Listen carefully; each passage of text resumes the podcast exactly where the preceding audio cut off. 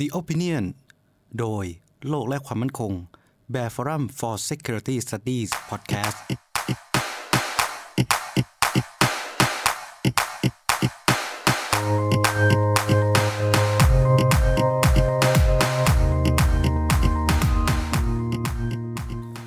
สวัสดีครับ นี่เป็น BFSS นะครับ หรือเพจโลกและความมั่นคง Bear Forum for Security Studies นะครับ วันนี้จะมาจัดพอดแคสต์ ในชื่อรายการว่า The Opinion นะครับ เป็น EP ที่ 37 นะครับ ในชื่ออาเซียนไม่ร่วมใจนะครับ เป็น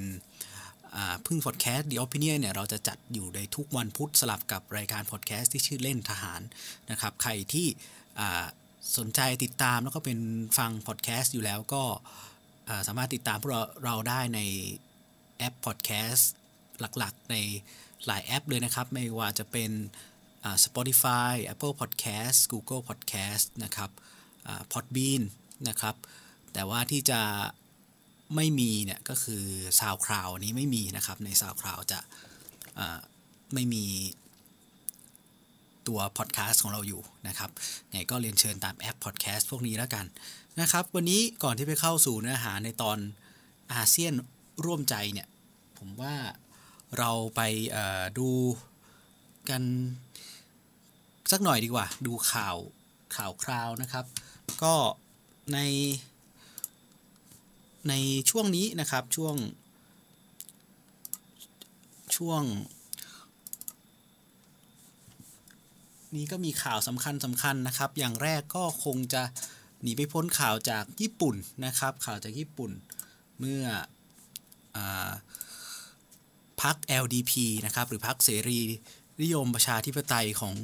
ญี่ปุ่นเนี่ยจัดการเลือกตั้งภายในพักนะครับ เพื่อเลือกหัวหน้าพักหรือประธานพักคคนใหม่ ก็ได้เป็นตัวเป็นที่เรียบร้อยแล้ว ได้ผู้ชนะเป็นที่เรียบร้อยแล้วนะครับ ก็คือนายโยชิฮิเดะซึกะ ซึ่งคุณซึกะเนี่ยก็เป็นเลขาธิการคณะรัฐมนตรีของนายกอาเบะอยู่แล้วนายกคนเก่านะครับก็คือนายกชินโซอาเบะเนี่ยโดยคุณซึกะเนี่ยเป็น เลขาธิการคณะรัฐมนตรีมาตั้งแต่ปี 2012 หรือว่าปีแรกของการดำรงตำแหน่งในเทอมที่ในครั้งที่ 2 ของนายกอาเบะนะครับ ก็เรียกได้ว่าเป็นมือขวาเลยแหละ เป็นมือขวาเป็นเงาเป็นคนสนิทคนหนึ่งของนายกอาเบะแต่ถ้าถามว่าเป็นบุคคลนอกสายตาไหมก็ค่อนข้าง เพราะว่าไม่ได้อยู่ในฉากหน้าของแวดวงการเมืองไม่ได้เป็นสสหรือว่าอะไรแบบนี้นะครับ แต่ว่าเป็น เป็นอะไรเป็นเคยเป็นรัฐมนตรีว่าการกระทรวงมหาดไทย แล้วก็เป็นกระทรวงมหาดไทยและกระทรวงการสื่อสารนะเป็นเป็นกระทรวงเดียวกันนะครับ Ministry of Internal Affairs and Communications นะครับ ซึ่งเดี๋ยวจะมีการเสนอชื่อให้สภาลงมติเลือกเป็นนายรัฐมนตรีอย่างเป็นทางการในวัน พุธนี้นะครับวันพุธที่จะถึงนี้ก็คือวันพรุ่งนี้วันเพราะวันนี้เราเป็นวันอังคารเนาะก็คือวันพุธนี้ก็จะเลือกอย่างเป็นทางการต่อสภานะครับ ก็มีการคาดการณ์ว่าเขาก็คงจะสารต่อนโยบายของอาเบะเพราะว่าคุณซึกะเนี่ยพูดชัดเจนอยู่แล้วว่าเขามาเพื่อสารต่องาน หรือภารเขามีภารกิจในการสารต่อนโยบายของท่านนายกอาเบะให้สำเร็จ โดยที่เขาจะไม่มีการหยุดหรือไม่มีการเปลี่ยนแปลง หรือไม่มีการยกเลิกนโยบายใด ๆ ของ ท่านอาเบะนะครับ และที่สำคัญก็คือเขายังบอกว่าเขาจะสารต่อนโยบายอาเบะโนบิก แล้วก็สนับสนุนนโยบายในเรื่องของการเงินของตัวผู้ว่าการแบงก์ชาติของญี่ปุ่นด้วย ทีนี้ในแง่ของความสัมพันธ์ระหว่างประเทศในแง่ของความมั่นคงเนี่ยอย่างค่อนข้าง คือเขาบอกว่าจะสานต่องานของนายกอาเบะก็จริง แต่เมื่อวานมีบทเพิ่งเมื่อวานเนี่ยมีมีบทวิเคราะห์ออกมาใน foreign policy อยู่เหมือนกันว่า แต่เขาก็ไม่ได้เป็นคนที่ทัฟหรือแข็งแกร่งขนาดนั้นนะครับ แล้วก็เขาในเวทีระหว่างประเทศเนี่ยอาเบะเป็นคนที่หาตัวจับได้ได้ยากนะครับ มีคนที่เทียบได้ยากและอาเบะเนี่ยเก่งในเรื่องออการต่างประเทศและความมั่นคงมากรวมไปถึงอาเบะยังมีความตั้งใจแน่วแน่ในเรื่องของความมั่นคงว่าญี่ปุ่นจะต้องกลับมาเป็นประเทศปกติ ต้องมีการแก้ไขรัฐธรรมนูญต้องมี กองทัพที่ไม่ขัดต่อรัฐธรรมนูญมีการรับรองอย่างถูกต้องอะไรแบบนี้ซึ่งเขาก็มองว่าซึกะน่าจะเป็นคนที่ไม่ได้ตั้งมั่นในนโยบายนั้นสักขนาดนั้น และยิ่งที่สำคัญณตอนนี้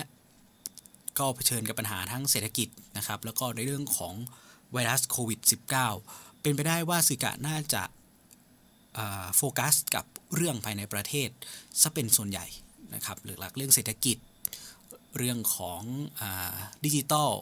เรื่องของการโทรคมนาคมทั้งหลาย เพราะว่าเขาก็เป็นรัฐมนตรีในด้านนั้นมาก่อน ทีนี้จริงๆเขาก็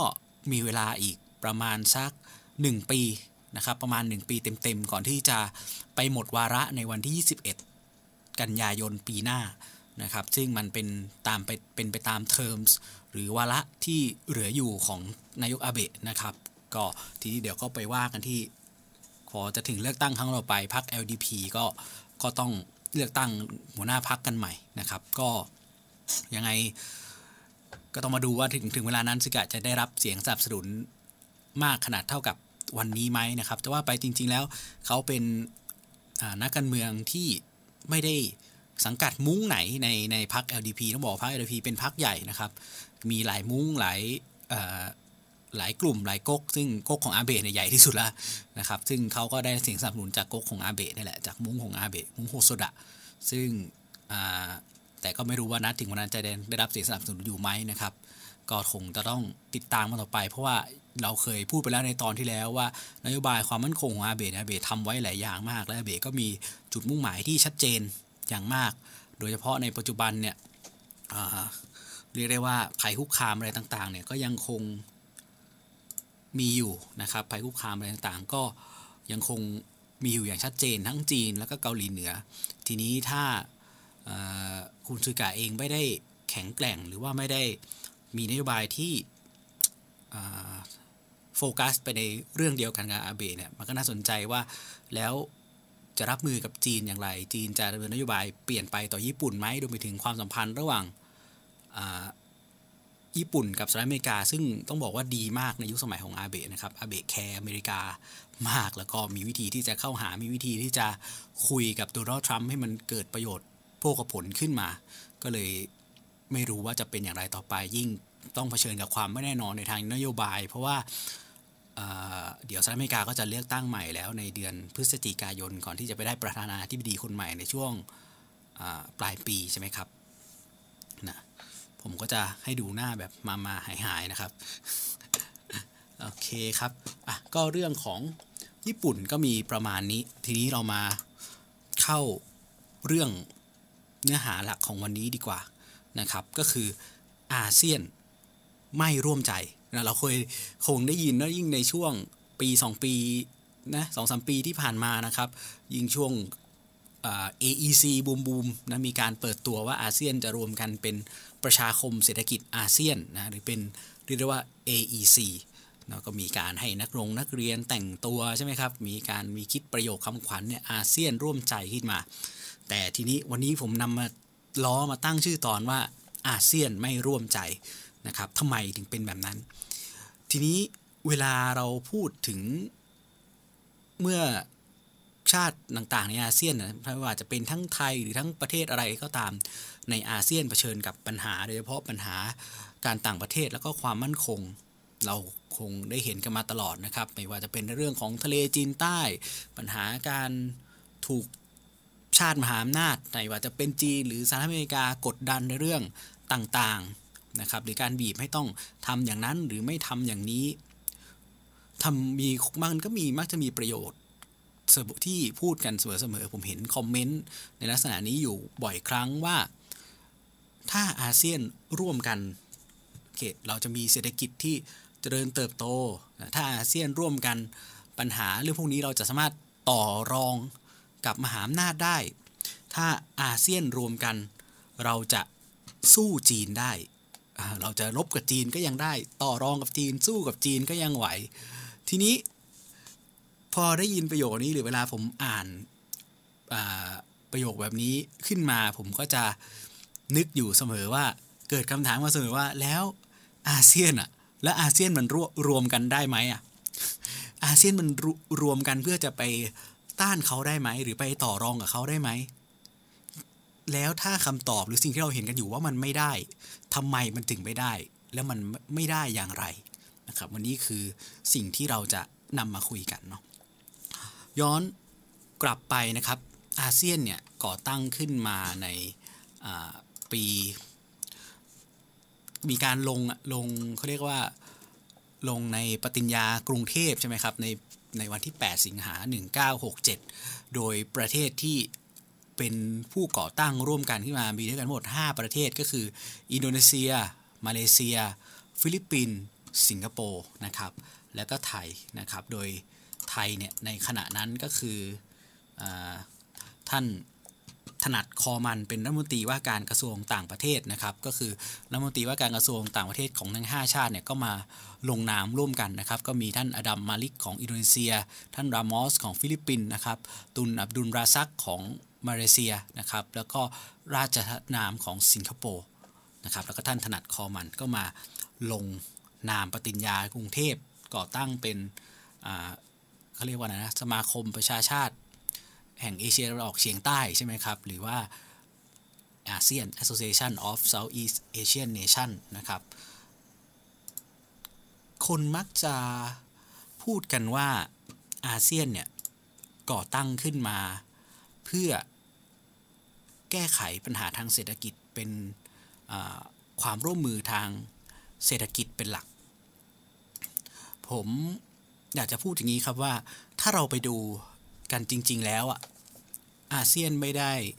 ตั้งขึ้นมาจากปัญหาเรื่องเศรษฐกิจเป็นหลักเลยนะครับ ยิ่งไป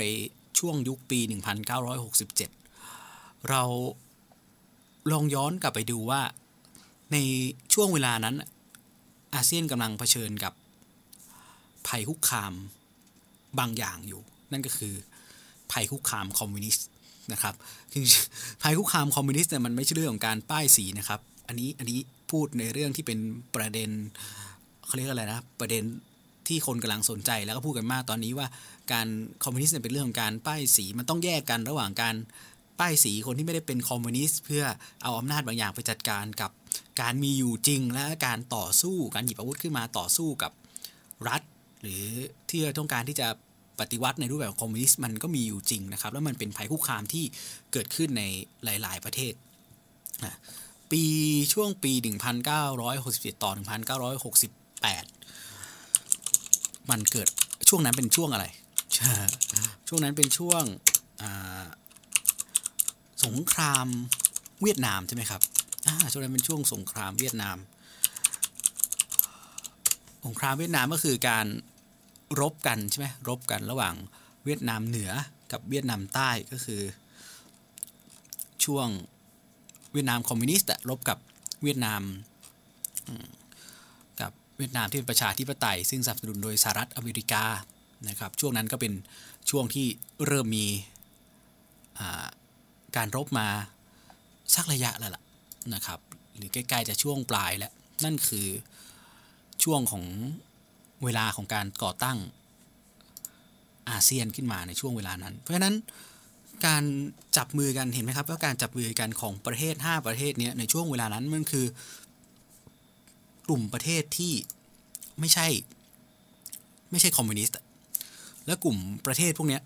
ก็กังวลกับภัยคุกคามที่กำลังเกิดจากคอมมิวนิสต์รวมไปถึงความพยายามในการที่ต้องการแก้ไขปัญหามันมีปัญหาเกิดขึ้นระหว่างมาเลเซีย ฟิลิปอ่า เกิดขึ้นระหว่างมาเลเซีย ฟิลิปปินส์อะไรพวกนี้มันมีปัญหาเหล่านี้เกิดขึ้นอยู่ด้วยเหมือนกันนะครับมาเลเซียฟิลิปปินส์เขามีปัญหากันทุกวันนี้ก็ยังมีปัญหากันอยู่นะไอ้เรื่องซาบาเนี่ยนะครับหรือสิงคโปร์กับมาเลเซียเขาก็มีปัญหากัน ก็เลยมันก็เลยต้องการที่จะรวมกันเพื่อต้านกับภัยคุกคามที่มันมีแนวโน้มที่มันจะอันตรายกว่ารุนแรงกว่า นั่นก็คือภัยคุกคามอย่าง คอมมิวนิสต์ นั่นจึงเป็นเหตุผลหนึ่งในการที่ตั้งอาเซียนขึ้นมา ถามว่าแล้วตั้งแต่นั้นมาอาเซียนประสบความสำเร็จในการในประเด็นเรียกได้ว่าประสบความสำเร็จในอะไรอะประเด็นทางเศรษฐกิจมาไหม ก็ต้องบอกว่าแทบจะไม่เลยนะครับ คือกลายเป็นว่าสิ่งที่ อาเซียนทำส่วนใหญ่ในช่วงเวลานั้นก็คือ ในเรื่องของการทำเรื่องความมั่นคงเป็นหลักเลย ไม่ว่าจะเป็น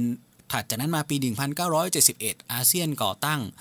Zone of Peace Freedom and Neutrality หรือ SOFTFAN นะครับ ประกาศให้เป็นเขตเรียกว่าอะไรประกาศความร่วมมือที่เป็นเขตของสันติภาพ เขตของเสรีภาพ แล้วก็เขตของความเป็นกลางอะไรเงี้ยหรือปี 1976 อาเซียนก็ประกาศ สิ่งที่เรียกว่า TAG นะครับ Treaty of Amity and Cooperation in Southeast Asia เนี่ยเป็นเป็นเรียกได้ว่าเป็นอะไรอะสนธิสัญญาด้านความมั่นคงเลยนะครับ เป็นความร่วมมือของกลุ่มเนี่ยประเทศ 5-6 ประเทศเนี่ยเพื่ออะไรเพื่อต้านเวียดนามนะครับเพราะตอนนั้นเนี่ยสหรัฐอเมริกาถอนตัวจากเวียดนามไปแล้ว แล้วก็ต้องการที่จะเข้ามา แล้วก็เวียดนามก็เริ่มที่จะเรียกได้ว่าแข็งแกร่งขึ้น แล้วก็มีท่าทีที่จะ ขยายอำนาจนะครับคล้ายๆจีนเนาเนี่ยมีท่าที่ที่จะขยายอำนาจก่อนที่เวียดนามจะไปบุกยึดกัมพูชานั่นเองนะครับเข้าใจว่าดุกิดกัมพูชาประมาณ 1978เอาเข้าใจไม่ผิดนะครับ และสิ่งที่อาเซียนทำต่อมาก็มีการตั้ง เป็นเวทีในการพูดคุยเรื่องความมั่นคงในภูมิภาคที่ชื่ออาเซียน Regional Forum ในปี 1994 นะครับ หรือ ARF แล้วก็มีการ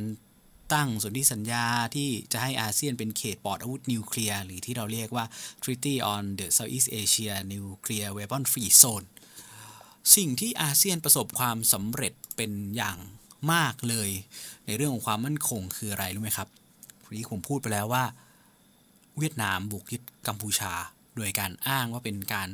แทรกแซงฮะแทรกแซงทางมนุษยธรรมนะครับเป็น humanitarian intervention อาเซียนเนี่ยผลักดันประเด็นนี้เข้าสู่สหประชาชาตินะครับ เข้าสู่สหประชาชาติจนสหประชาชาติเนี่ยเข้ามาจัดการปัญหานี้ก็ส่งกองกำลังรักษาสันติภาพอะไรเข้ามาจัดการเลือกตั้งเบ็ดเสร็จเสร็จเรียบร้อยจนกลายมาเป็นยุคที่กัมพูชามีนายกรัฐมนตรีสองคนคือฮุนเซนกับสมเด็จ สมเด็จฮุนเซนกับสมเด็จพระนรดม ศรีหนุนั่นแหละนะครับนรมศรีหนุแม่นะนั่นแหละสมเด็จพระนรดมเป็นนายกรัฐมนตรีนะครับในในช่วงนั้นนั่นแหละ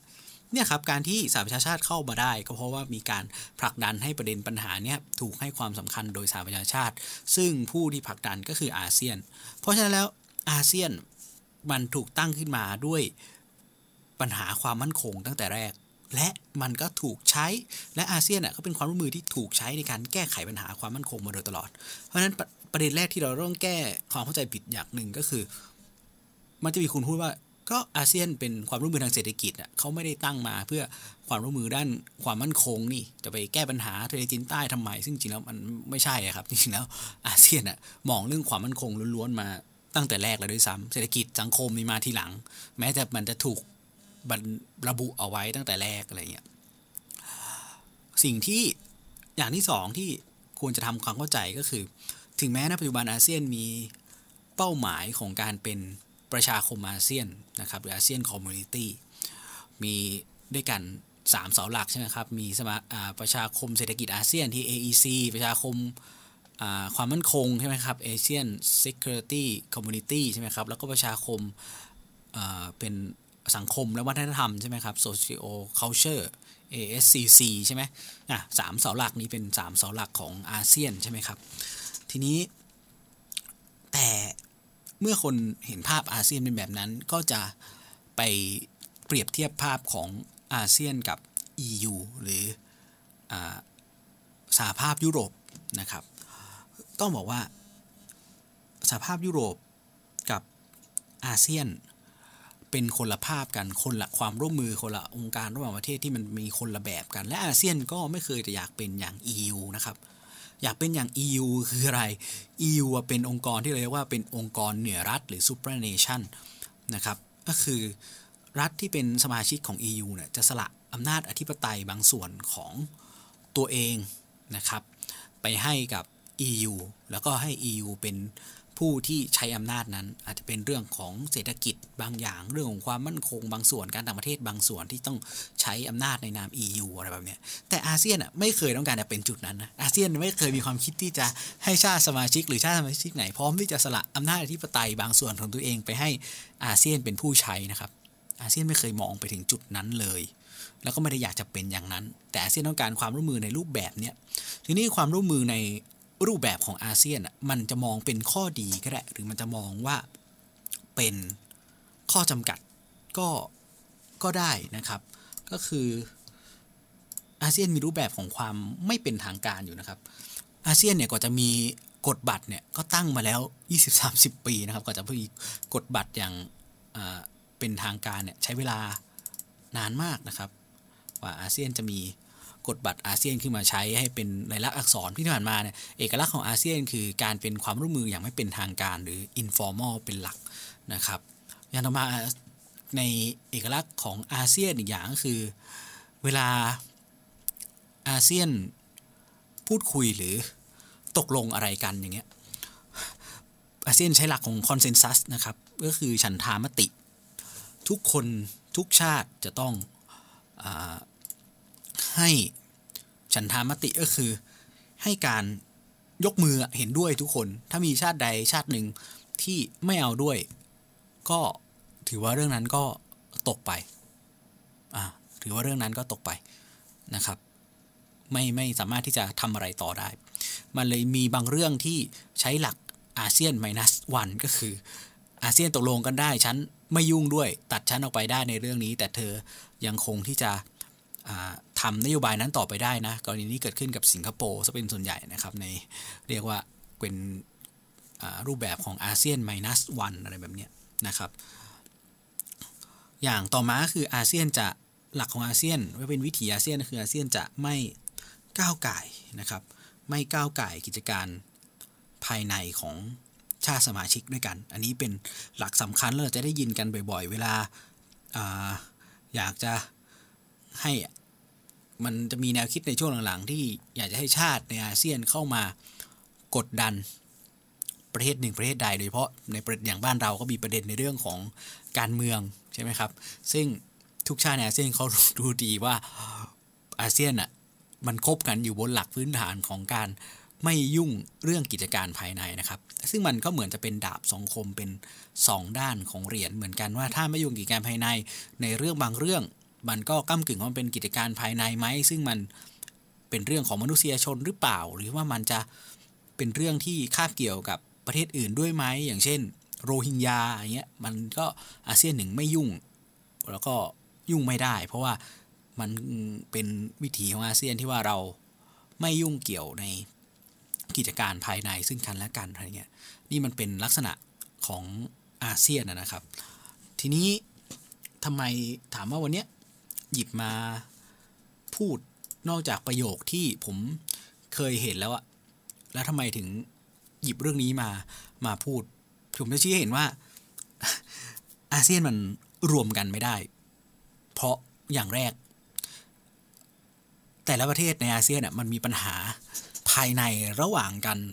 มาเนิ่นนานนะครับ แม้ในช่วงเวลาที่ผ่านมามันจะมีขั้นตอนของการ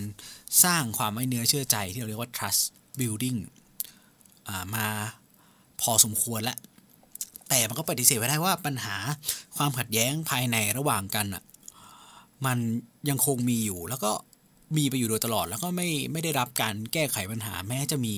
ประชาคมอาเซียนแล้วก็ตามปัญหาในเรื่องเขตแดน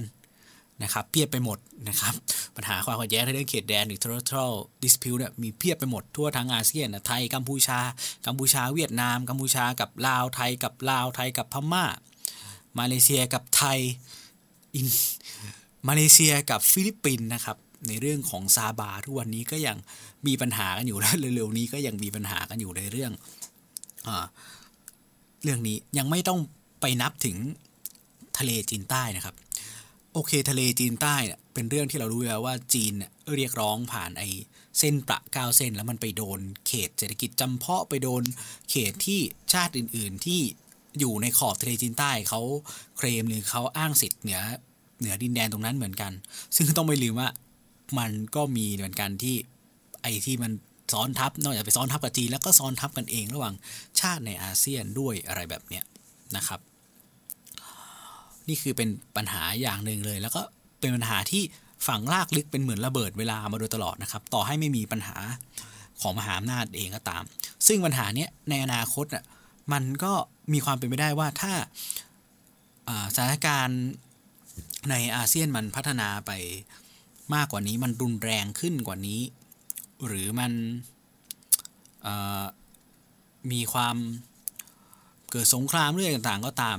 ชาติไหนอาจจะบังคับให้ชาติในอาเซียนที่เป็นพันธมิตรของตัวเองเลือกข้างหรือแสดงออกอย่างชัดเจน ซึ่งเมื่อเลือกข้างแสดงออกแล้วปัญหาความขัดแย้งทางดินแดนอาจจะถูกหยิบขึ้นมาเป็น เครื่องมือในการใช้ในการตัดกำลัง ใช้ในการทำให้สงครามตัวแทนหรือเปิดแนวรบสงครามอะไรเพื่อก่อกวนหรือเพื่อให้ชาติของพันธมิตรของอีกฝั่งหนึ่งนั้น ให้การสนับสนุนชาติหามนาจฝ่ายตรงข้ามได้อย่างไม่สะดวกก็ได้นะครับ ที่เรามี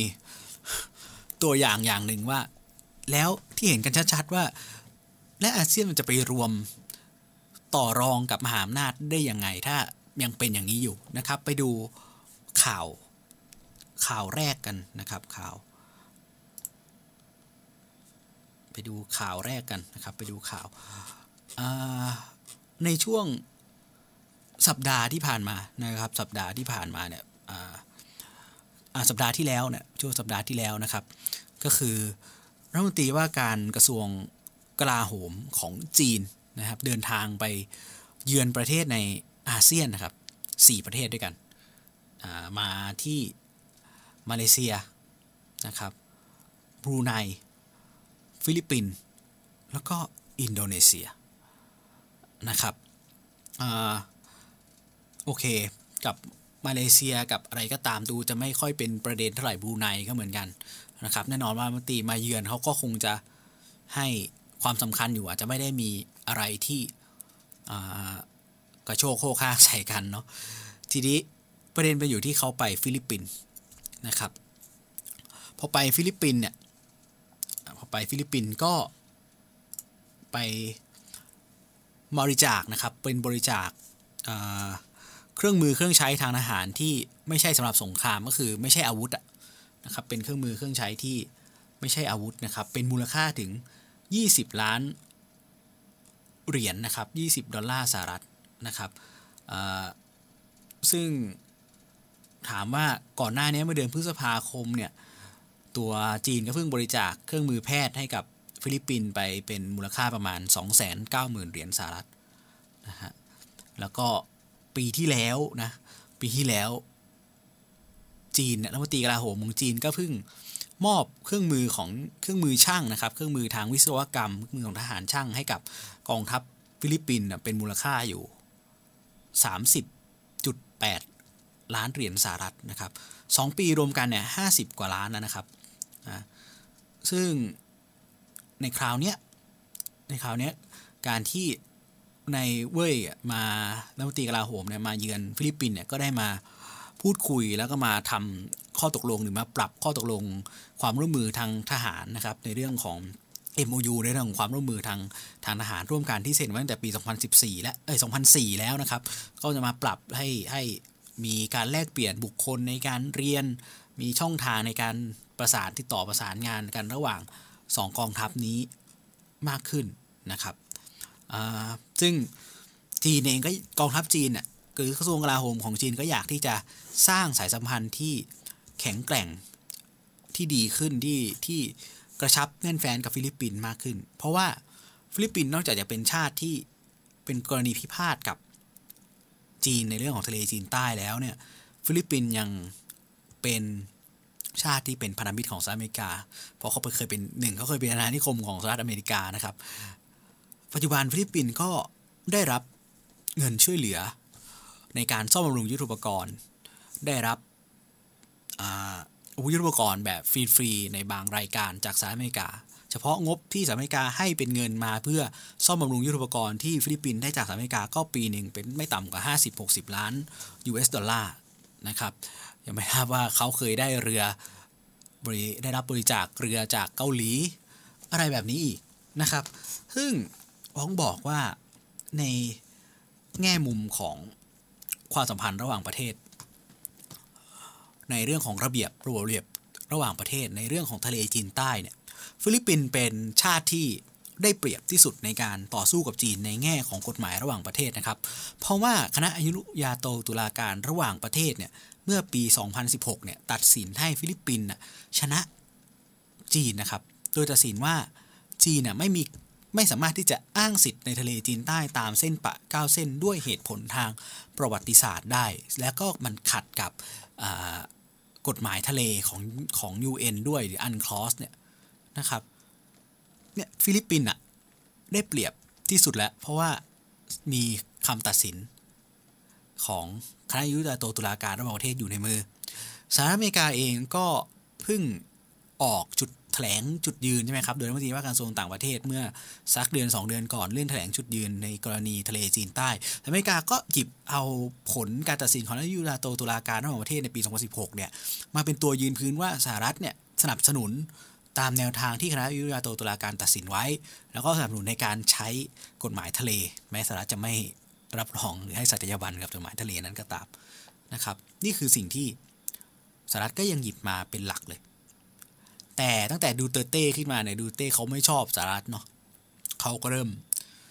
เข้าหาจีนมากขึ้น เขาเคยพูดถึงโอบามาใช้คำว่า SOB son of bitch ด่าโอบามาอะไรแบบเนี้ย แล้วเขาก็เคยไปพูดที่จีนเลยว่าเขาจะตัดความสัมพันธ์ทางการทหารกับสหรัฐอเมริกานะครับ เมื่อดูเตเต้ขึ้นมาเป็นประธานาธิบดีของฟิลิปปินส์ โดยมีการเตรียมที่จะยกเลิกส่วนที่สัญญาระหว่างสหรัฐอเมริกากับฟิลิปปินส์ในเรื่องของการ ที่ให้ให้เป็น visit force agreement นะครับ ก็คือให้กองทัพสหรัฐเนี่ยสามารถแวะพักแวะพักที่ฟิลิปปินส์ได้นะเป็นกึ่งกึ่งเหมือนฐานทัพอย่างเงี้ยนะครับถ้ายกเลิกในปีนี้จริงๆมันจะต้องยกเลิกตั้งแต่เดือนสิงหาแล้วแต่พอดีว่ามันเกิดปัญหาโควิด -19 ซะก่อน แล้วก็พอเกิดปัญหาโควิด -19 นะจีนเขาแบบมีท่าทีที่แข็งกร้าวนะครับ มากขึ้น โดยการใช้กำลังโดยการแสดงกำลังมากขึ้น ฟิลิปปินส์ก็อยากที่จะยับยั้งจีนไว้บ้างว่า เอ้ย ฉันไม่ใช่หมูนะอะไรอย่างเงี้ยก็เลยฟิลิปปินส์ก็เลยไปชะลอขั้นตอนของการยกเลิกข้อตกลงนี้กับสหรัฐอเมริกาไว้ก่อน ซึ่งข้อตกลงนี้มันกำลังจะหมดอายุในเดือนกุมภาปีหน้า ซึ่งฟิลิปปินส์ก็บอกว่างั้นชะลอไว้ก่อนที่ว่าจะให้ยกเลิกไปเลย เดี๋ยวกุมภาปีหน้าค่อยมาคุยกันแล้วกันว่าสหรัฐอเมริกากับฟิลิปปินส์จะยังคงข้อตกลงในเรื่องของ VFA นี้ต่อไปหรือไม่ เห็นไหมครับว่าฟิลิปปินส์เองกลายเป็นว่าฟิลิปปินส์เองอะมีความได้เปรียบ แต่ตัวเองก็ เหมือนเหมือนจะเหยียบเรือสองแคมนะจริง ๆ แล้ว แต่ว่าเพียงแต่ว่าตัวผู้นำเขาอะอยากเข้าข้างจีน แต่ในระดับอย่างกองทัพหรือฝ่ายความมั่นคงอะฟิลิปปินส์จะคล้าย ๆ ไทยนะครับ คล้าย ๆ กับกองทัพไทยก็คือเขาถูกฝึกถูกสอนและถูกก่อร่างสร้างอะไรหลายๆอย่างให้มันมันเป็นรูปเป็นร่างได้ทุกวันนี้จาก กองทัพของสหรัฐอเมริกา เพราะนั้นแล้ว mindset ต่างๆ มันจะถูกเซตไว้ด้วยแบบแผนของสหรัฐในอดีตในช่วงสงครามเย็น เพราะนั้นเราก็จะมองว่าสหรัฐน่ะเป็นต้นแบบหรือสิ่งที่สหรัฐทำเป็นสิ่งที่ถูกหรือว่าเข้าข้างสหรัฐมากกว่าอยู่แล้วนะครับ ทีนี้พอรัฐมนตรีว่าการกระทรวงกลาโหมของจีนมาเยือนฟิลิปปินส์ก่อนหน้านี้ฟิลิปปินส์เองก็เริ่มที่จะหยิบมาพูดนะครับว่าฟิลิปปินส์จะยึดถือตามการคำตัดสินของ คณะอนุญาโตตุลาการระหว่างประเทศในปี 2016 ในแถลงการณ์ร่วมระหว่างรัฐมนตรีกระทรวงกลาโหมของจีน กับรัฐมนตรีกระทรวงกลาโหมของฟิลิปปินส์ในแถลงการณ์ร่วมแรกฟิลิปปินส์พูดในเรื่องนี้นะครับว่าจะจะยึดถือนะจะยึดถือคำตัดสินของคณะอนุญาโตตุลาการระหว่างประเทศในปี 2016 นะครับซึ่ง ไม่ไม่รับรองการอ้างสิทธิ์ของจีนในทะเลนะครับ แล้วก็จะ นอกจากนั้นยังที่จะ เรียกว่าอะไรใช้กำลัง หรือว่าขัดขวางหรือว่าจะไม่มีการประดีประนอมกับการใช้กำลังของของผู้อื่นของจีนหรือของใครก็ตามรวมไปถึงจะมีการลาดตระเวนทางทะเลอย่างชอบธรรม นะครับในทะเลฟิลิปปินส์ตะวันตก ก็คือในโซนทะเลจีนใต้ที่ที่จีนเข้ามาอ้างสิทธิ์เพื่อปกป้องอำนาจอธิปไตย และอ้างสิทธิ์ในอธิปไตย และเขตอำนาจนิติบัญญัติของฟิลิปปินส์ในเขตที่น่านน้ำที่จีนเข้ามาอ้างสิทธิ์ มีคำเหล่านี้อยู่ในแถลงการนะครับ แต่เชื่อไหมว่าแถลงการฉบับนี้นะถูกปล่อยออกมาแล้วก็ถูกเรียกกลับ แล้วก็ไปแก้ไขใหม่ แล้วก็ตัดเนื้อความส่วนเนี้ย ตัดส่วนความที่พูดเนื้อความที่พูดถึงการอ้างสิทธิ์ พูดถึงการคำตัดสินของนุญาโตตุลาการระหว่างประเทศ พูดถึงการที่ฟิลิปปินส์จะลาดตระเวนต่อไปในเขตที่จีนอ้างสิทธิ์อย่างถูกต้องชอบธรรมอะไรไปด้วยความมีความชอบธรรมของฟิลิปปินส์ต่างฟิลิปปินส์ถอนออกหมดเลยนะครับ เหมือนเหมือนได้เงินรับเงินมาแล้วอะก็ก็ต้องทำอะไรเงี้ยมันมันมันดูเป็นอารมณ์นั้นนะครับ เพราะ นี่เป็นตัวอย่างปัญหาหนึ่งตัวอย่างอย่างหนึ่งว่าเนี่ยอาเซียนมันรวมกันไม่ได้ เพราะเพราะรวมกันต่อรองกับจีนไม่ได้ ในเรื่องปัญหาทะเลจีนใต้หรือรวมกันเพื่อต่อรองกับใครก็ไม่ได้ เพราะว่าเจออะไรแบบนี้อยู่เสมอนะครับ ย้อนกลับไปในปี 2012 กัมพูชาเป็นประธานอาเซียน มีการประชุมอาเซียนที่พนมเปญอ่าเป็นการประชุมอาเซียนที่กัมพูชาไม่ได้ใจเมืองนะครับในปีนั้นอะ มีการผลักดันที่จะให้แถลงการร่วมนะครับมีการผลักดันที่จะให้แถลงการร่วมโดย โดยชาติอาเซียนที่จะแถลงร่วมกันในจอยคอมมูนิเกในปีนั้นเนี่ย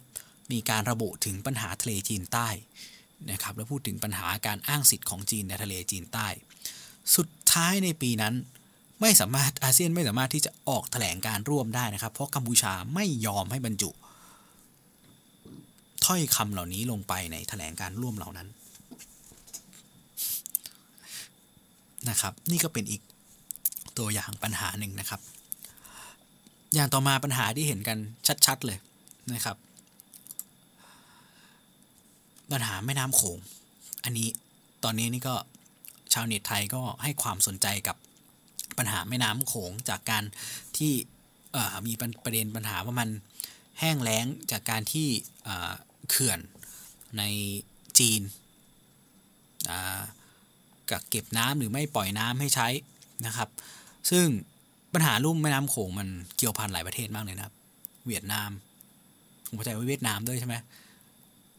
อืมลาวไทย แน่นอนปลายน้ำสุดกัมพูชาโตเลสาบหรือทะเลสาบเขมรเกี่ยวพันกันหมดเลย แต่ในลาวเองก็สร้างเขื่อนโดยทุนจีน ใช่ไหมครับ ในจีนนี้ก็มีเขื่อนเต็มไปหมด ในกัมพูชาซึ่งเป็นประเทศปลายน้ำสุดก็โตเลสาบก็เล็กลงเล็กลง แห้งแล้งขึ้น แห้งแล้งขึ้นเรื่อยๆ สัตว์น้ำต่างๆก็ประสบปัญหาจากปัญหาเรื่องของเขื่อนทั้งในจีนแล้วก็ในลาวคำถามคือมันมีองค์กรความร่วมมือในแม่น้ำโขงอะไรอยู่แหละแต่ก็ไม่สามารถที่จะมีปากมีเสียงหรือรวมกันที่จะพูดคุยกันได้ หรือจะกดดันจีนได้ กัมพูชาเองในฐานะชาติที่รับผลกระทบไป ผมคิดว่าน่าจะเยอะที่สุดในฐานะชาติที่ปลายน้ำที่สุดแล้วก็ควบคุมอะไรไม่ได้กับ ระดับน้ำในแม่น้ำโขงกัมพูชาก็ไม่พูดอะไรเลยนะครับต้องเธอต้องไม่ลืมว่ากัมพูชากับจีนมีความสัมพันธ์ที่ดีอย่างมากเลย ถ้าพูดกันตรงๆเนี่ยเรียกได้ว่าแนบแน่นอะจีนเตรียมจะมีท่าเรือในกัมพูชาเพื่อใช้ในการส่งกำลัง ส่งขีดความสามารถจอดเรือรบ อยู่ที่เสียนูวิวซึ่งถึงแม้เขาจะปฏิเสธว่าไม่มีข้อตกลงนี้ก็ตามแต่ แต่ก็นะในทางปฏิบัติแล้วก็รู้ว่าจีนออกเงินในการสร้างโครงสร้างพื้นฐานต่างๆ โดยเฉพาะในเรื่องของท่าเรือน้ำลึกสนามบิน โดยจุดประสงค์ของการให้มันเป็น dual purpose อยู่แล้วก็คือใช้ได้ทั้งทางทหารแล้วก็ใช้ได้ทั้งในทางพลเรือนด้วย ซึ่งที่กัมพูชาก็มีอยู่ที่เกาะรงที่สีฮนุวิว ที่ท่าเรือเรียมตรงนั้น ซึ่งถึงขนาดว่าคิดดูว่าสหรัฐก็บอกกัมพูชาว่าฉันจะให้เงินเธอเหมือนกัน เอาไปปรับปรุงท่าเรือเรียม ฐานทัพเรือเรียมไม่ใช่ท่าเรือเรียมนะครับ ฐานทัพเรือเรียมที่เสียนูวิวกัมพูชาไม่เอาอะกัมพูชาปฏิเสธนะครับ และตอนนี้กัมพูชาก็มีการฝึกร่วมทางทหารกับจีนอยู่ทุกปี แล้วก็ใหญ่ขึ้นเรื่อยๆด้วยนะครับ เพราะฉะนั้นกัมพูชาเขาก็มองประโยชน์ จากส่วนนี้จากการที่เขาได้รับเงินได้รับยุทธปกรณ์นะเขาเพิ่งได้รับหลังล่าสุดเขาเพิ่งได้รับรถบรรทุกทางอาหารร้อยสองร้อยคันจากจากบริษัทผู้ใจดีจากจีนนะครับเขาได้รับเงินไปทำโครงสร้างพื้นฐานอะไรต่างๆ ในเรื่องของทุนจีนก็เข้าไปทำธุรกิจในประเทศเขามากมาย เพราะนั้นเขาก็เงียบหรือว่ายอมแลกหรือว่าไม่ปริปากบ่นกับปัญหาพวกนี้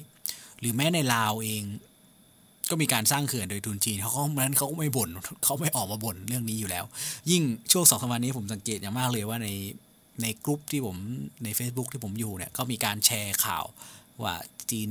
โรงไฟฟ้าจีนเขื่อนไฟฟ้าในจีนในลาวโดนจีนยึดหมดแล้วเป็นของจีนเนื่องจากว่าสร้างให้แล้วลาวไม่มีเงินใช้นี่ให้อะไรเงี้ยหรือว่าในเรื่องของเส้นทางรถไฟที่รู้ว่าจีนน่าจะได้สิทธิ์ในการบริหารการใช้ที่ดิน ในบริเวณโดยรอบอตลอดแนวรางอะไรแบบนี้ซึ่งมันก็จะเห็นว่านี่ก็ทำให้ตอนนี้ลาวกับกัมพูชาก็เหมือนเป็นเป็นชาติที่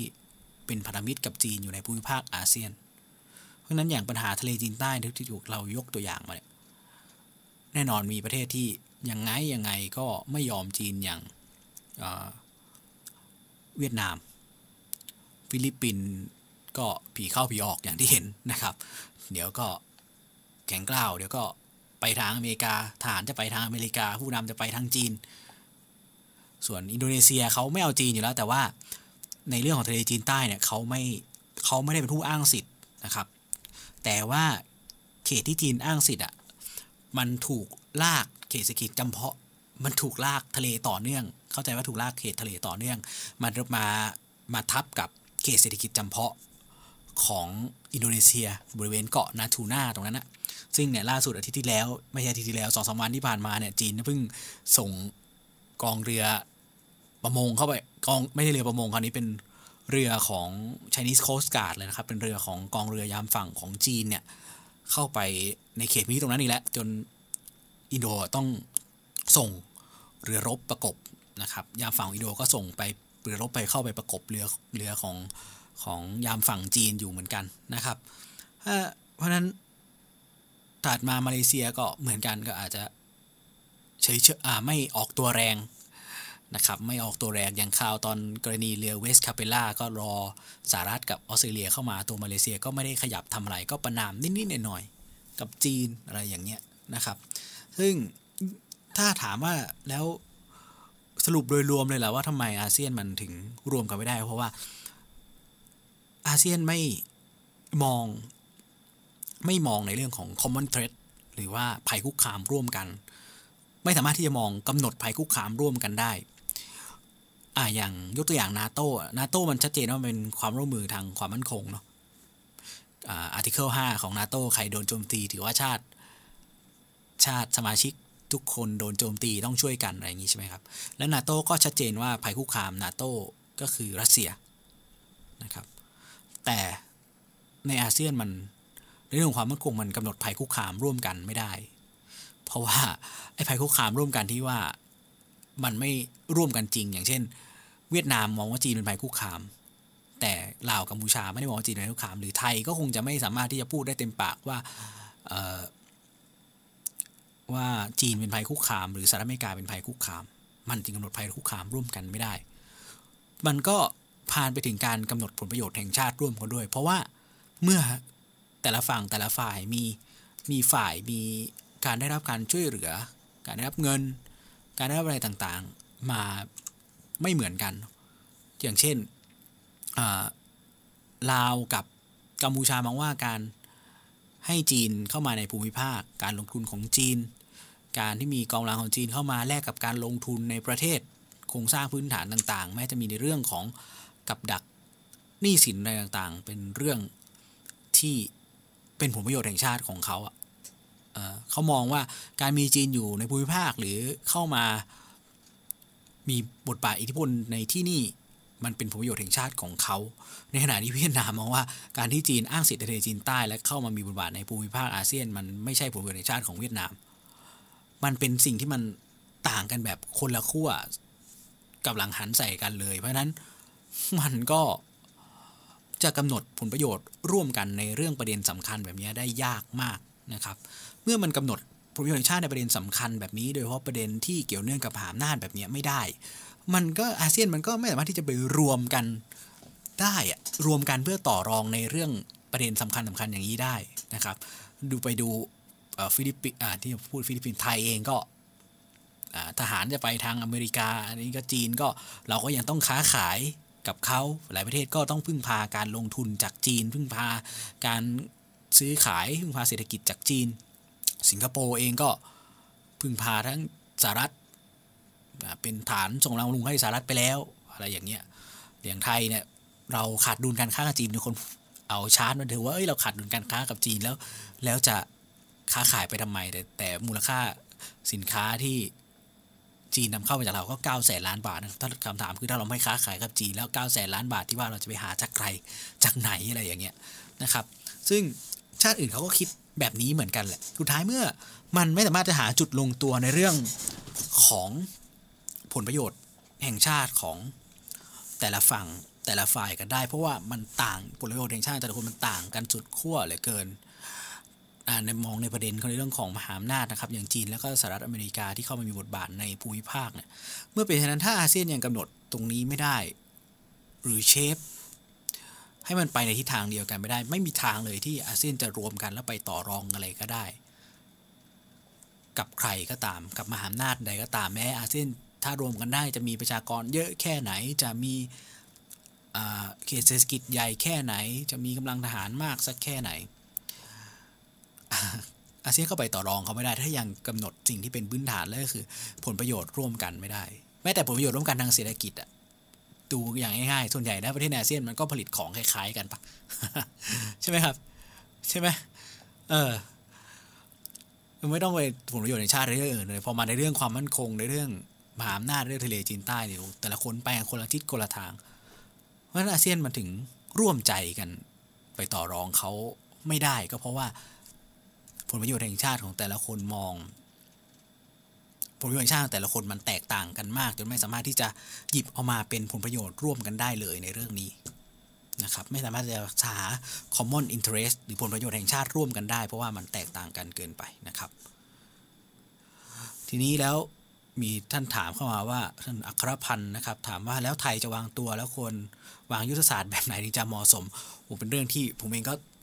ต้องบอกว่า ตอบยากมากนะครับ แต่ว่าถ้าในมุมมุมมุมมองของผมเนี่ย คือย้อนกลับไปในปีที่แล้วไทยอะเป็นประธานอาเซียนนะครับ สิ่งที่ไทยผลักดันออกมาได้อย่างหนึ่งก็คือการออกเอกสารที่ชื่อ AOIP นะครับหรืออาเซียน Outlook for Indo-Pacific ซึ่งเป็นเอกสารทางยุทธศาสตร์ที่อาเซียนพูดถึงในเรื่องของ Indo-Pacific แล้วก็มีการพูดเรื่องเรื่อง UNCLOS พูดเรื่องอะไรพวกนี้ซึ่งเป็นแนวทางที่ กลางๆนะครับว่าไทยก็จะยึดถือตามระบบระเบียบอาเซียนจะยึดถือตามระบบระเบียบระหว่างประเทศ ที่สำคัญก็คือมันมีการหยิบคำว่า Indo-Pacific มาใช้เพราะคำว่า Indo-Pacific เนี่ยมันเป็นการกำหนดพื้นที่เนาะกำหนดการมองยุทธศาสตร์ในพื้นที่ตรงเนี้ยตามแบบของสหรัฐอเมริกานะครับนะซึ่งใครที่อยู่ฝั่งสหรัฐอเมริกาหรือใครที่จะมอง ไปในทางเดียวกันกับสหรัฐอเมริกาเขาจะใช้พื้นที่ตรงนี้ตามยุทธศาสตร์สหรัฐอเมริกาใช้คำว่า Indo-Pacific สังเกตดูว่าจีนเนี่ยเขาจะไม่ใช้คำนี้คำว่า Indo-Pacific เพราะว่า Indo-Pacific มันมองตั้งแต่ฝั่งเนี่ยฝั่งแปซิฟิกของสหรัฐอเมริกาแคลิฟอร์เนียมายาวมาฮาวายมากวมเนี่ยมาจนถึงอีกฝั่งหนึ่งของมหาสมุทรอินเดีย ฝั่งหนึ่งของอินเดีย ฝั่งตะวันตกของอินเดียแบบเนี้ยนะครับผมมองว่า วางตัวแบบไหนถึงจะเหมาะสม ณตอนนี้มันยังไม่มีเหตุการณ์อะไรการวางตัวณปัจจุบันมันก็ถามว่าเหมาะสมไหมมันก็คงจะเหมาะสมอยู่บ้างนะครับ เราจะพูดไปบ่อยๆว่า แต่ถ้าสถานการณ์มันลุกลามขยายตัวไปไกลกว่านี้ มันเกิดการปะทะกันด้วยกำลัง หรืออะไรแบบนั้นมันปะทุขึ้นมาจริงๆก็ตาม วันนั้นจะวางตัวลำบากกว่านี้ เพราะว่าน่าจะโดนบีบบังคับให้เลือกข้างอย่างค่อนข้างแน่นอน การอยู่เฉยๆ ของไทยในเวลานั้นมันจะเท่ากับการเข้าข้างฝ่ายใดฝ่ายหนึ่งโดยเฉพาะจีนนะครับในด้านความมั่นคงแล้วเนี่ยไทยยังไม่ได้เป็นจุดยุทธศาสตร์สำคัญของจีนในภูมิภาค ในเรื่องความมั่นคงมีคือไม่มีไทยก็ได้มีก็ดีไม่มีก็ไม่เป็นไรในเรื่องของการส่งกำลังต่างๆ เข้าภูมิภาคนะครับ แต่สหรัฐอเมริกาน่ะมองว่าไทยเป็นจุดสำคัญในในการเข้าสู่ภูมิภาค โอเค พื้นที่ของไทยอาจจะไกลกว่าไกล จากพื้นที่การรบในทะเลจีนใต้อยู่พอสมควรนะครับไกลพอๆกัน คือใกล้กว่ากวมนิดนึงอะ่ะแต่ว่ามันก็การที่มีพื้นที่ห่างออกมา มันก็ดีในในแง่ของการส่งกำลังเข้าสู่ภูมิภาค ในแง่ของการพักผ่อนพื้นไทยเป็นพื้นที่ I&R อยู่แล้ว less and relax นะครับ เป็นมาตั้งนานแล้ว พื้นที่ในการพักผ่อนของกำลังที่ออกมาจากพื้นที่การรบอะไรแบบนี้มันก็สำคัญอยู่ เพราะนั้นถ้า ไทยอยู่เฉยๆเท่ากับว่าอาจจะส่งเสริมให้จีนได้เปรียบอะไรแบบเนี้ยนั้นในปัจจุบันการผมก็มองว่าเราพึ่งพาทางเศรษฐกิจของจีนอยู่พอสมควรแล้วก็พึ่งพาทางเศรษฐกิจกับสหรัฐอเมริกา ในอีกทางหนึ่งเราพึ่งพาความมั่นคงกับสหรัฐอเมริกาอยู่ พอสมควรนะครับ และกำลังที่จะกระชับความสัมพันธ์นี้กลับมาอีกครั้งหนึ่งหลังจากปัญหาเรื่องการเมืองอะไรต่างๆ เพราะฉะนั้นในความคิดของผมมันเชฟอาเซียนมันมันมีปัญหาตรงเนี้ย แต่ทำอย่างไรที่จะพยายามให้อาเซียนอะอย่างน้อยๆ ในส่วนใหญ่มองไปในทิศทางเดียวกัน แล้วก็ไทยเองก็ควรที่จะยึดเกาะกลุ่มเอาตาม ความคิดเห็นกลางๆของประเทศรอบบ้านที่เขาไม่เกี่ยวข้องกับปัญหาทะเลจีนใต้โดยตรงนะครับคือพูดง่ายคืออาจจะไม่ต้องสนใจความเห็นของเวียดนามไม่ต้องสนใจความเห็นของลาวของกัมพูชา แต่ว่าประเทศอื่น ๆ ที่เหลือที่มันควรจะต้อง แพ็กกัน แล้วก็คุยกันได้ว่ามันจะวางตัวไปในทิศทางไหน คือเกาะเกาะกลุ่มกันไว้น่าจะดีดีกว่าในในมุมมองของผมแม้มันจะเกาะกลุ่มกันได้ยากอย่างที่บอกไปมีปัญหาเรื่องผลประโยชน์แห่งชาติที่มันมองผลประโยชน์แห่งชาติที่นำมาคิด ในแง่ว่ามันเป็นผลประโยชน์ร่วมกันแค่ไหนมันมันมันยาก แต่เกาะกลุ่มกันไว้น่าจะดีกว่าผมมองว่าต่อให้จีนเป็นมหาอำนาจในเอเชีย เป็นคนเอเชียเหมือนกับเรา แต่จีนก็ไม่ได้อยู่ในอาเซียน วันนี้ถ้าเราออกตัวแรงทะเลาะไม่เอาเลย วันหน้าวันข้างหน้ามันผมไม่มันก็อาจจะเกิดปัญหาอย่างที่เคยเกิดขึ้นเมื่อจีนออกไปจากภูมิภาคนี้ เหมือนกับที่สหรัฐอเมริกาเคยถอนตัวไปจากภูมิภาคนี้เมื่อสงครามเวียดนามที่เราต้องเผชิญหลาย ๆ อย่างบนบนบนขาของตัวเอง เช่นเดียวกันสหรัฐอเมริกาเองก็เป็นมหาอำนาจแล้วก็เป็นพันธมิตรของเรามานาน แต่ สหรัฐอเมริกาก็ไม่ได้อยู่ในภูมิภาคนี้ สุดท้ายวันหนึ่งสหรัฐอเมริกาก็ต้องออกไปจากภูมิภาคก็เหลือเราอยู่กันกับประเทศเพื่อนบ้านตรงเนี้ยเพราะนั้นก็เกาะกลุ่มกันไว้ในแนวทางที่ส่วนใหญ่แม้อาเซียนจะต้องการฉันทามติก็ตาม แต่ว่าโดยท่าทีโดยส่วนใหญ่ไปในทิศทางไหน ยังไม่นับพวกที่เขาออกตัวเต็มที่ไปในฝั่งใดฝั่งหนึ่งแล้วเนี่ยก็เหมาะที่จะเราก็เหมาะที่จะ เกาะกันไว้แบบนั้นนะครับพยายามสร้างแพ็กอะไรที่มันมันเกาะกันไว้ได้น่าจะดีกว่าที่จะหันซ้ายไปทางซ้ายหรือไปทางขวาอย่างอย่างสุดโต่งในช่วงเวลาอย่างนี้นะครับหรือในช่วงเวลาใกล้กับวิกฤตการณ์ที่อาจจะเกิดขึ้นในอนาคตแต่ถ้าวิกฤตการณ์มันเกิดขึ้นไปแล้ว ผมเชื่อว่ามันจะต้องเลือกแหละไม่มากก็น้อยก็ต้องต้องเลือกนะครับนะ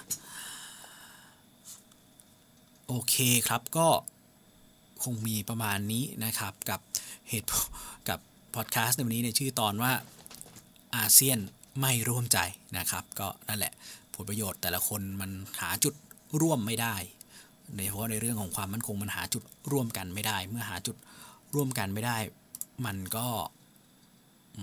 ไปต่อรองหรือไปรวมกันเพื่อต่อรองกับใครได้ลำบากนะครับนะลำบากนะครับก็ มีอยู่ประมาณนี้เนาะทำอาชีพอะไรครับทำไมนี่จอลึกด้านนี้จังอยากรู้จริง ๆ เออเป็นเรื่องที่สนใจดีกว่าครับ ไม่เกี่ยวกับอาชีพเท่าไหร่เนาะเป็นเรื่องที่เรียกว่าผม ผมไปเรียนมาแล้วก็สนใจชอบอ่านชอบติดตามก็เป็นเหมือนคนที่ชื่นชอบอะไรสักอย่างหนึ่งมองแบบนั้นดีกว่านะครับ จริง ๆ ก็อยากจะไปทางงานวิชาการพวกนี้แต่ยังความสามารถยังไม่ถึงนะครับ ก็พยายามที่จะ ตรงเนี้ยการทำเพจตรงนี้มันเป็นการเก็บเกี่ยวประสบการณ์ไปนะครับเนาะเอาเป็นประมาณประมาณนี้ดีกว่าอันนี้ผู้ดูอยู่สักสี่ห้าคนมีใครมีคำถามอะไรเพิ่มเติมไหมครับ ก่อนที่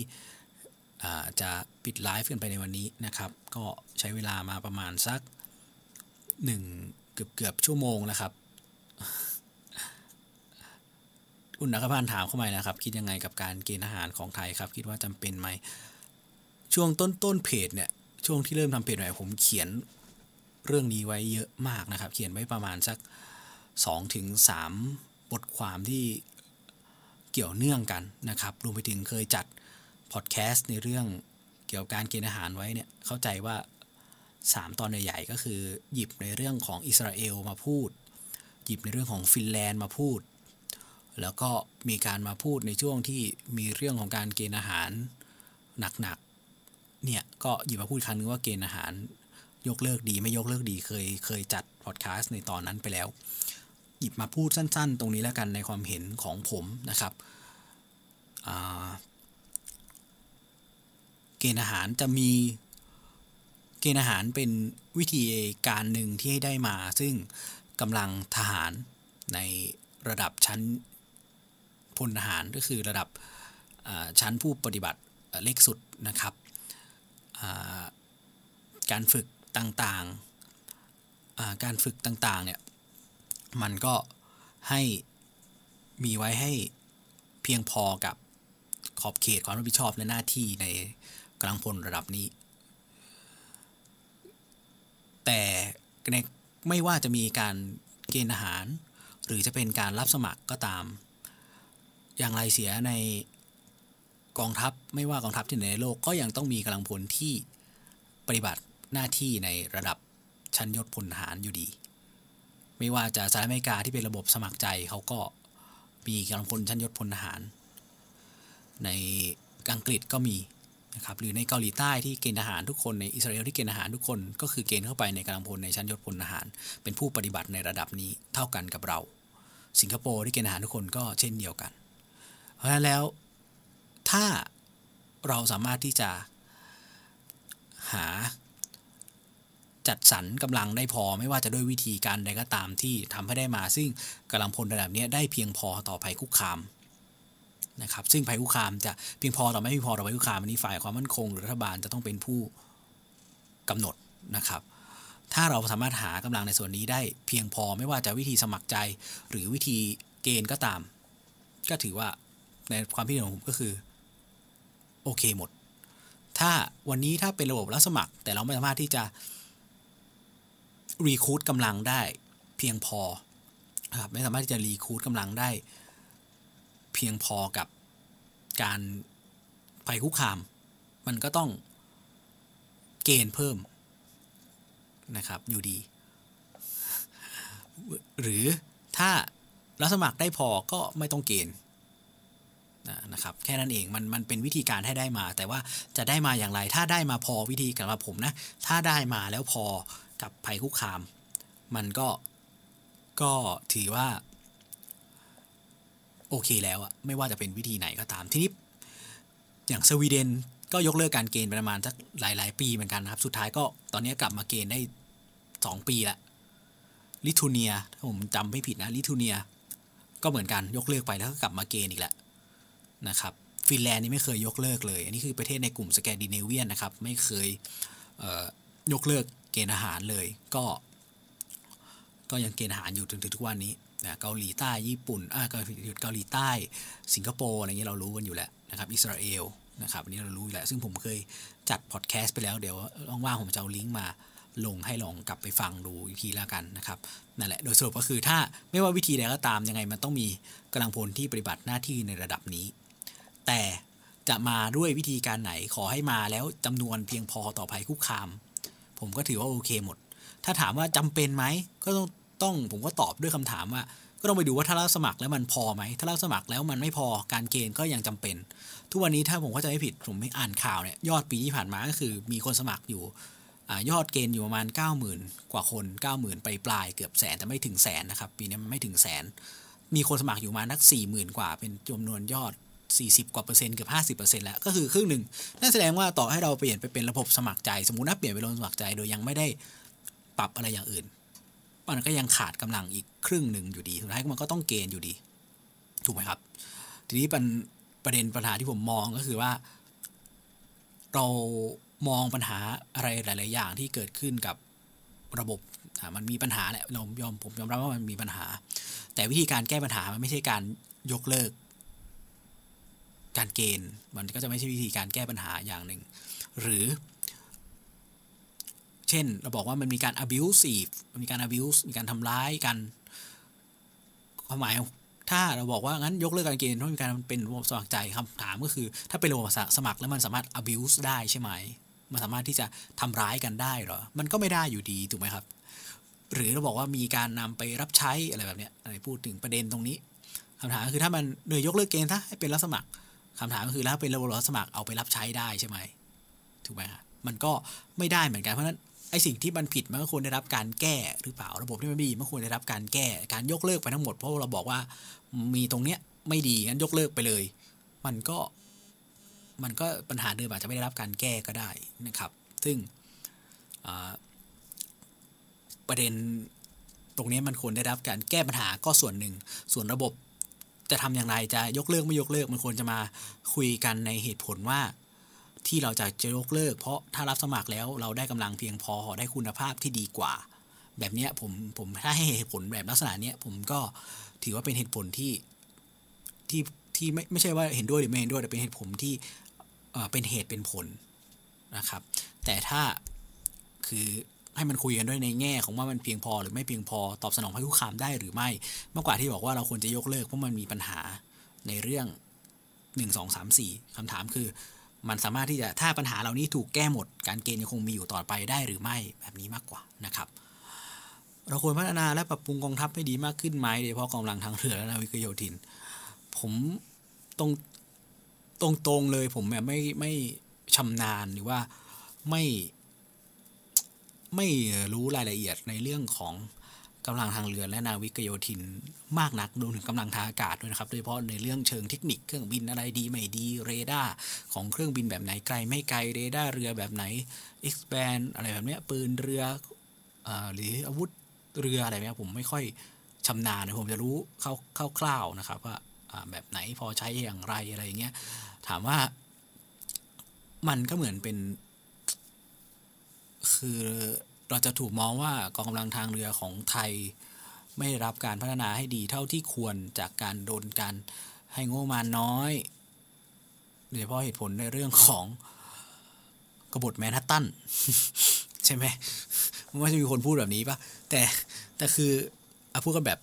แฟร์ๆนะพูดกันแบบโดยเนื้อผ้าทั่วไปนะครับกองทัพเรือมีคน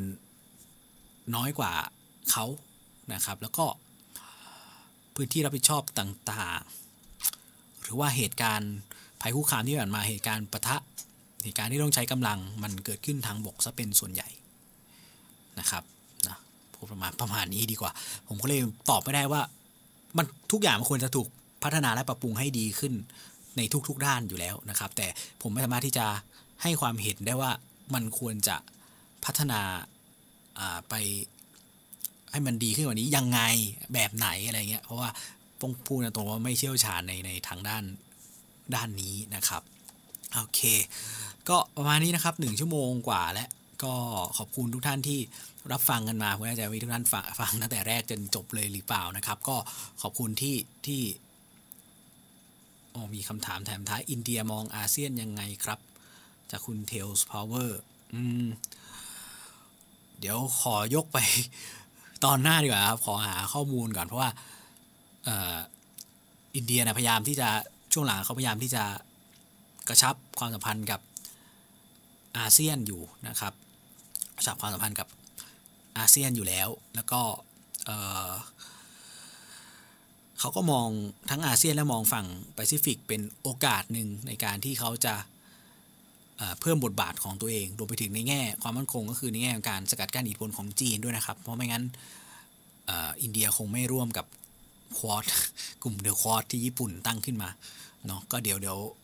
เรื่องนี้ผมขอเก็บไว้ตอบในในคราวหน้าหรือในตอบที่มีโอกาสแล้วกันนะครับนะครับโอเคครับ ก็ขอบคุณทุกท่านที่ติดตามรับฟังแล้วกันนะครับ ก็สามารถที่จะติดตามพอดแคสต์ของเราได้ในทุกช่องทางพอดแคสต์ยกเว้นที่ SoundCloud อย่างเดียวที่ไม่มีนะครับสำหรับในไลฟ์แบบนี้ก็จะถ้ามีโอกาสก็จะมาทำนะครับรวมไปถึงเรามีปัจจุบันเรามีอะไรนะมีมี YouTube ด้วยนะครับ YouTube นะ YouTube นะครับ สามารถที่จะติดตาม YouTube ของเราได้นะครับ ในช่องชื่อเดียวกันเลยนะครับ โลกและความมั่นคงนะ Bear Forum for Security Studies เนี่ยแหละ เป็นชื่อเดียวกันเลยนะครับ ก็ในนั้นก็จะมี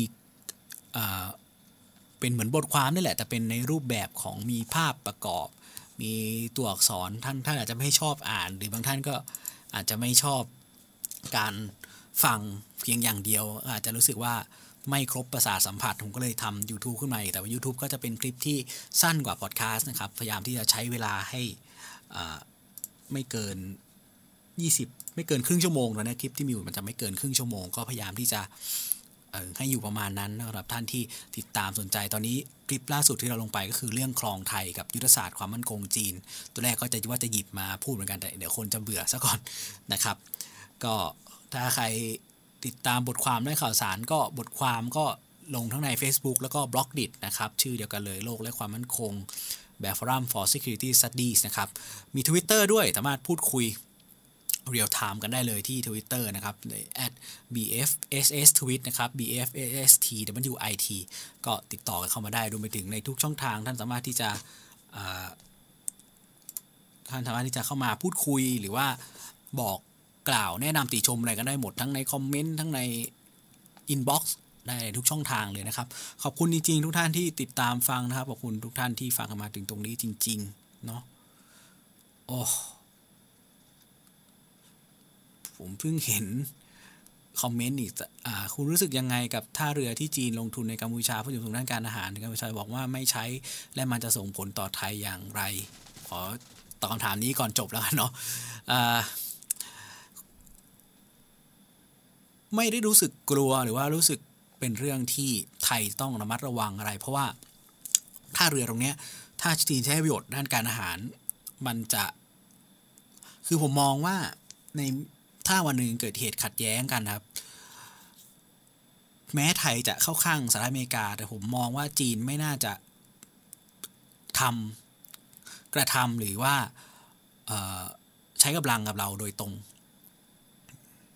จีนนั้นไม่น่าจะใช้ท่าเรือตรงนั้นในการเข้ามาปิดอ่าวไทยหรืออะไรแบบนี้ถ้าพูดถึงในเรื่องของท่าเรือนะครับ แต่ผมมองว่าท่าท่าเรือตรงนั้นมันสำคัญกับจีนก็คือจีนจะใช้เป็นในการส่งกำลังส่งขีดความสามารถหรือ power position จากจีนเพื่อเข้ามาเป็นอีกจุดหนึ่งที่จะเข้าสู่ทะเลจีนใต้ จากฝั่งทางใต้เนาะฝั่งทางเหนือจีนเขาลงมาได้อยู่แล้วมันก็ควรจะมีกำลังที่ส่งมาตรงนี้รวมไปถึงการจะส่งกำลังต่อระยะไปยังมาทางถัดเลยออกมาจากทะเลจีนใต้มาอีกนะครับ เพราะว่าเพื่อลงมาทางนี้มา ทางไทยทางช่องแคบมาลากา หรือไปทางอินโดนีเซียลอมบอกซุนดาพวกนี้มันก็เป็นทางเข้าของกำลังของพันธมิตรมหาอำนาจนะว่าจะเป็นกำลังจากออสเตรเลียกำลังจากญี่ปุ่นอาไปญี่ปุ่นทั้งหมดกำลังจากออสเตรเลียกำลังจากอินเดียอะไรแบบนี้หรือกำลังจากสหรัฐอเมริกาเองก็มีบางส่วนที่ต้องมาจาก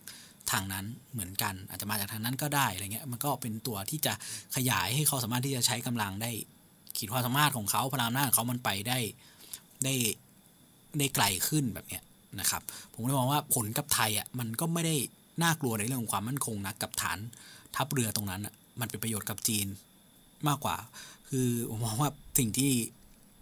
เป็นซีนารีโอที่มันเป็นไปได้ในมุมมองของผมก็คือ ถ้าไทยมีปัญหาถ้าไทยไม่ได้เลือกข้างจีนในวันที่มันเกิดสงครามในจีนใต้ปัญหาในเรื่องของความขัดแย้งทางด้านดินแดน กับพันธมิตรของจีนใน ในภูมิภาคเช่นกัมพูชาหรือลาวอาจจะปะทุขึ้นกลายเป็นแนวรบของสงครามตัวแทนเล็กๆ ในนี้เพื่อให้ไทยไม่สามารถที่จะให้การสนับสนุนสหรัฐอเมริกาได้อย่างเต็มที่ประมาณนั้นมากกว่า